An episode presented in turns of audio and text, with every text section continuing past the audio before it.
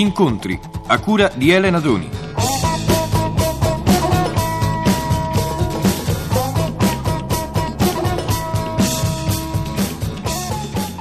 L'incontro di oggi è con Vittorio Caprioli, attore di teatro, attore di cinema e regista. Comunque sia, sarà lui stesso a fare la sua carta d'identità, cominciando, immagino, probabilmente dall'inizio, cioè da quando decise di diventare attore. Beh, diventato attore per combinazione e non per vocazione. Ricordo che avevo 18 anni, appena preso la licenza liceale a Napoli, e venni a Roma così per conoscere Roma, non ero mai stato a Roma. Viaggio premio. In, viaggio premio. Eh, sceso alla stazione Termini, fui colpito dalla silhouette di una ragazza. Era, era, straordinaria, non so se tu ti ricordi quei disegni che Boccasile faceva su grandi firme. Era una ragazza tutta, tutta linee, tutte curve. Vista da dietro, naturalmente. E io la seguì, la seguì così, proprio come, come ispirato. E questa ragazza eh, entrò a Piazza Croce Rossa nell'Accademia d'Arte Drammatica. Io la seguì e mi trovai di fronte a una signorina, che era la signorina Setaccioli, allora segretaria dell'Accademia, e che, che, disse desiderate e lei firmò, riempì un modulo di ammissione all'Accademia e io spiritosamente riempii anch'io questo modulo dicendo ma questa ragazza non, non, non, non mi rivolgeva la, la, parola, io cercavo di attaccarle e niente, niente. Lei freddissima. Freddissima. E andò via e io andai via soddisfatto di questo incontro. Che in ah. avevi perlomeno conosciuto il suo nome. Ma nemmeno, sì, quasi, ma nemmeno così. Era un così, mi ricordo che era una giornata così di, di euforia. E passai, passai quei, quei due o tre giorni a Roma, tornai a Napoli dopo circa 3-4 mesi. Eh, ricevetti una, una, lettera, era una lettera dall'Accademia Arte Drammatico in cui mi dicevano che gli esami di ammissione avrebbero avuto luogo nel mese di giugno. Ma tu intanto avevi un'idea sia pur vaga di quello che avresti fatto nella vita o no? Ma sai, io vengo da una, fam- da una famiglia di politici e di, di, banchieri. Mio padre era banchiere, fondatore della Banca d'America d'Italia, eccetera, eccetera. Mia madre imparentata con Nitti, poi ho vissuto sempre con una mia zia, la principessa di lingua glossa, figlia di Francesco Crispi. Quindi capisci, famiglia di politici e di banchieri, di finanzieri, quindi proprio il teatro non c'entrava niente. Ma questo lo dici te, comunque andiamo avanti. Vabbè. E ricevuta questa lettera mi ricordai di questa ragazza e allora ricordo che andai in biblioteca in ca- a casa e presi un libro ed era il Demi-monde di Dumas. E sfogliando questo libro, questa commedia, c'era un monologo, il monologo della pesca, che io imparai a memoria e, e partii per Roma. Sempre con la speranza di trovare questa ragazza che non ho rivisto mai più. Fece l'esame di ammissione per ridere e ricordo sempre questa tavola dei, dei, dei, dei, professori, c'era Silvio D'Amico, la Capodaglio, la Nera Grossi Carini, che erano gli insegnanti, no? gli esaminatori, che ridevano come pazzi. E io dentro di me pensavo, mentre recitavo, ma come questa è una cosa drammatica questi ridono. Qua parliamo, non ci capiamo, capito? E allora assicuro che la cosa era andata malissimo, ripartì per Napoli. Ma come mai ridevano? Ma non lo so, non lo so, ridevano. E poi ebbi ancora al mese di settembre una lettera in cui mi si annunciava che ero stato ammesso ai corsi dell'Accademia d'Arte Drammatica con la borsa di studio. Allora decisamente partii per Roma, dicendo, mi iscrissi all'università a Napoli, tanto per far contenti un po' i miei, alla facoltà di giurisprudenza, però partii per Roma. E così incominciai l'Accademia d'Arte Drammatica proprio per divertimento. Quindi un inizio dei eh, più canonici, cioè l'iscrizione alla facoltà di legge e l'Accademia. E, l'Accademia. e ti dico ancora di più che sono diventato regista per combinazione e non per vocazione. Ero a Parigi e mi ricordo che Roberto Rossellini mi telefonò dicendo guarda Vittorio fai l'impossibile, mi serve un milione e mezzo che devo tornare a Roma e devo pagare l'albergo. Dice no, beh, mo chiede a me. Questi qu- quanti anni fa succedeva? Eh, vent'anni fa. Sì, me lo chiede a me. Sì, tu dici in giro che hai un'idea che a me piace molto per fare un film, però non ti preoccupare e Roberto Rossellini guarda che è un genio perché proprio ha, ha le cose così lui, lui, lui fiuta le cose infatti arrivò a Parigi dopo qualche giorno eh, Tonino Cervi e Sandro Iacovoni che avevano allora una società di produzione, e io dissi loro così tanto per dice, beh, c'è un'idea in mente che piace tanto a Roberto Rossellini, dice, cosa, cosa, cosa? Sì, un'idea, e inventai lì per lì, niente, è la storia di una prostituta romana che eh, così per disillusione parte per Parigi e lì, e lì, invece non trova niente, disillusa, eh, ritorna a Roma, così, e a, a, piace molto a Roberto perché vuol fare un'indagine così di Parigi vista da una povera raga, donna eh, popolana, romana, così un povero esserino. Così. Va bene. Piacque moltissimo questa idea. Io telefonai a Roberto che venne, prese un milione e mezzo lui, un milione lo dettero a me e, la, e l'affare si concluse. In che senso? che io poi in quei giorni ancora parlando con Tonino Cervi e Sandro Iaconi raccontai un po' il periodo di Positano quando io ero ragazzo a Positano mi firmarono un contratto per fare il film su Positano e così Leoni al sole Feci Leone Alzone e il secondo film, Parigio Cara, era questa storia che scrissi, che inventai per Roberto Rossellini, che Roberto mai si è sognato di fare, che lui proprio una cosa che anzi si dimenticò completamente e fui costretto a farlo io e feci il secondo film, Parigio Cara. Senti, raccontato da te sembra un mondo di favola, il mondo dello spettacolo, no? in cui le cose succedono, uno così fa una chiacchierata, fioriscono i milioni. In realtà non credo che sia sempre così o soltanto così. Ecco, tu che opinione hai, tu che hai conosciuto il teatro, il cinema, ecco, ehm, che mondo è? È un mondo piacevole, ci stai bene dentro o è un mondo di lupi, come dicono tanti?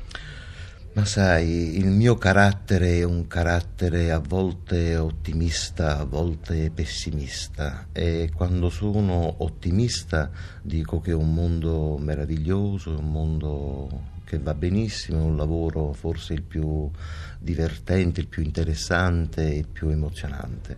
E quando sono pessimista dico, ma in fondo che sciocchezze faccio, che cosa, che cose balorde sono, cosa, cosa sono queste sciocche, queste finzioni continue. Quindi dipende forse dall'umore la definizione sul nostro, sulla nostra professione. Dipende probabilmente anche dal successo del momento. Mm. Ecco, per te che cosa è stato il successo? Cosa è stato? Il successo, guarda, è una parola quanto mai enigmatica molto difficile capire se un film che stai preparando è destinato o no al successo. Ciò che io ho capito dopo tanti anni è che le cose che amo di più risultano il più delle volte incomprensibili e quelle che amo di meno suscitano magari il plauso generale. No, non dimenticherò mai una frase di Silvio D'Amico, no? presidente dell'Accademia d'Arte Drammatica, quando io ero allievo e lui allora critico teatrale del Messaggero.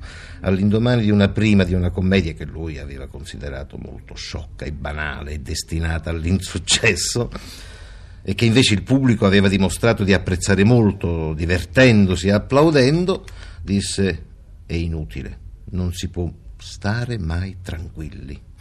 Senti, tornando Vittorio Caprioli, invece eh, tu dicevi le cose che io magari ho amato di più sono quelle che hanno avuto meno successo. Mi vorresti fare un esempio? Ecco, sì, te lo faccio. Il penultimo film che ho girato come regista è Splendori e miserie di Madame Royale. È un film che io. Una storia bellissima. È un film che ho amato molto, che ho amato molto, ci ho lavorato molto, molto su e, e il film non non ha avuto molto successo, non è andato molto bene. Con tutto che, era, che, c'era Ugo Tognazzi, che per me è l'attore forse più completo che oggi possa avere il firmamento italiano, diciamo così. È un attore straordinario, un attore molto intelligente, molto versatile e poi molto umano, molto critico. Senti Vittorio, tu hai inventato quando eri giovanissimo ancora, insieme ad altri, una forma di spettacolo che poi era destinata a continuare ad avere successo, grandissimo successo in questi anni, e cioè il cabaret. Ecco, il tuo cabaret, il Teatro dei Gobbi, è stato molto famoso. E vuoi riparlarne un momento, magari per i più giovani che forse non lo ricordano, non l'hanno sentito nominare? Il Teatro dei Gobbi con Franca Valeri e Alberto Bonucci nacque dall'incontro fortunato di tre amici con le stesse idee, lo stesso spirito e la stessa voglia di ridere e far ridere. Ma le origini eh, si possono ritrovare in quelle improvvisazioni che si facevano per strada quando ragazzi frequentavamo l'accademia. E spesso per strada inventavamo delle cose, come ad esempio, non so, una volta fu celebre, eh, il tema era questo qui, io dovevo entrare in una birreria a via Francesco Crispi, ricordo, entrare in questa birreria, dovevo sedermi in questa birreria e disperarmi ad alta voce. Poi, ora ti racconterò come andò a finire. Il tema era questo, la disperazione e gli incontri in una birreria. Io entrai in questa birreria, mi misi a sedere, ordinai una birra e poi incominciai a piangere, a piangere. E tutti quanti che si voltavano a vedere cosa era successo, perché piange. Il cameriere, il signore, è successo qualche cosa. No, no, mi lasci stare, mi lasci stare, piangevo disperando. Fin quando un po' gli avventori incominciavano un po', ma insomma, cosa vuole, perché via così, ma cos'è, cosa c'è. A questo punto entrò Carlo Mazzarella. Cioè, si, si sedette a un tavolo così e guardandosi il cameriere per cortesia dica a quel signore di smettere di piangere dice, ma non so come si può fare così. tutti gli avventori intorno che guardavano così. a questo punto entrò Vittorio Gassman con due ragazze che erano la Nora Ricci che poi diventò sua moglie e, e un'altra mi ricordo mi pare la Piazza non mi ricordo chi fosse ah no la Veininchi la Veininchi Entrò e c'era un altro tavolo. A un certo punto Gasman, anche lui, comincia a ridere, dice: Ma guarda quello che piange, quello che piange. Carlo Mazzarella dice: Sì, sì, mi dà molto fastidio. Allora Gasman, battendo un pugno sul tavolo, disse: Perché le dà fastidio uno che piange? E Carlo Mazzarella dice: lei come si permette di rivolgersi a me? Si alzò e si, e si, vide Mazzarella bassissimo e Gasman altissimo. Mazzarella si avvicinò a Gasman, gli diede un pugno al mento e Gasman con tre salti mortali all'indietro si rovesciò sui tavoli degli altri. Un, ti dico un chiasso, la baraonda. Quanto chi lo pagò alla fine? Ecco, eh, arrivò persino la polizia, la polizia eh, ci portarono in questura. E in questura tutti quanti allineati, inchinandosi, siamo allievi dell'Accademia d'Arte Drammatica, abbiamo fatto un teatro di esperimento. Arrivò d'amico e ci portò via scusandosi. Quindi per dirti, forse il teatro di contestazione, il teatro di improvvisazione che si fa oggi per l'estate, ecco, noi vent'anni fa l'avevamo già fatto. Vittorio, ma il teatro è un amore ormai dimenticato? No, ti dirò. Ho recentemente girato un film a Parigi, no? Catherine Co. con la Jean Birkin e ho approfittato per lavorare anche con il mio traduttore, con Jean Rougeul, e gli ho consegnato una commedia che ho scritto quest'inverno. Non appena Jean terminerà il lavoro di adattamento, tornerò a Parigi per prendere gli accordi per le rappresentazioni. E poi ho anche intenzione di mettere in scena una commedia che ha scritto Guglielmo Biraghi è bellissima, si chiama Le Gatte. E appena Guglielmo mi darà la stesura definitiva organizzerò la compagnia, quindi come vedi il teatro... Ci sei ancora dentro fino al collo, insomma. Ci sono dentro ancora fino al collo, sì. Senti, tu passi ehm, continuamente dal mestiere di attore a quello di regista. C'è una scelta, preferisci fare l'uno o l'altro o ti è indifferente? Ma io, guarda, mi considero soprattutto un uomo di spettacolo, nel senso che laddove posso dare spettacolo lì si manifesta meglio la mia personalità tranne alcuni momenti di lucidità, vero, dove mi è d'obbligo guardarmi intorno e, riflettere su altre cose importanti della vita. Le mie giornate, sai, sono piene di desideri, di voglia di fare, di inventare, di rappresentare e non sempre ho a disposizione un palcoscenico o una macchina da presa o un microfono o uno studio televisivo e allora spesso faccio il buffone per far ridere mio figlio Carlo che ha tre anni e devo dire che, che ho abbastanza successo, sì Carlo con me si diverte molto.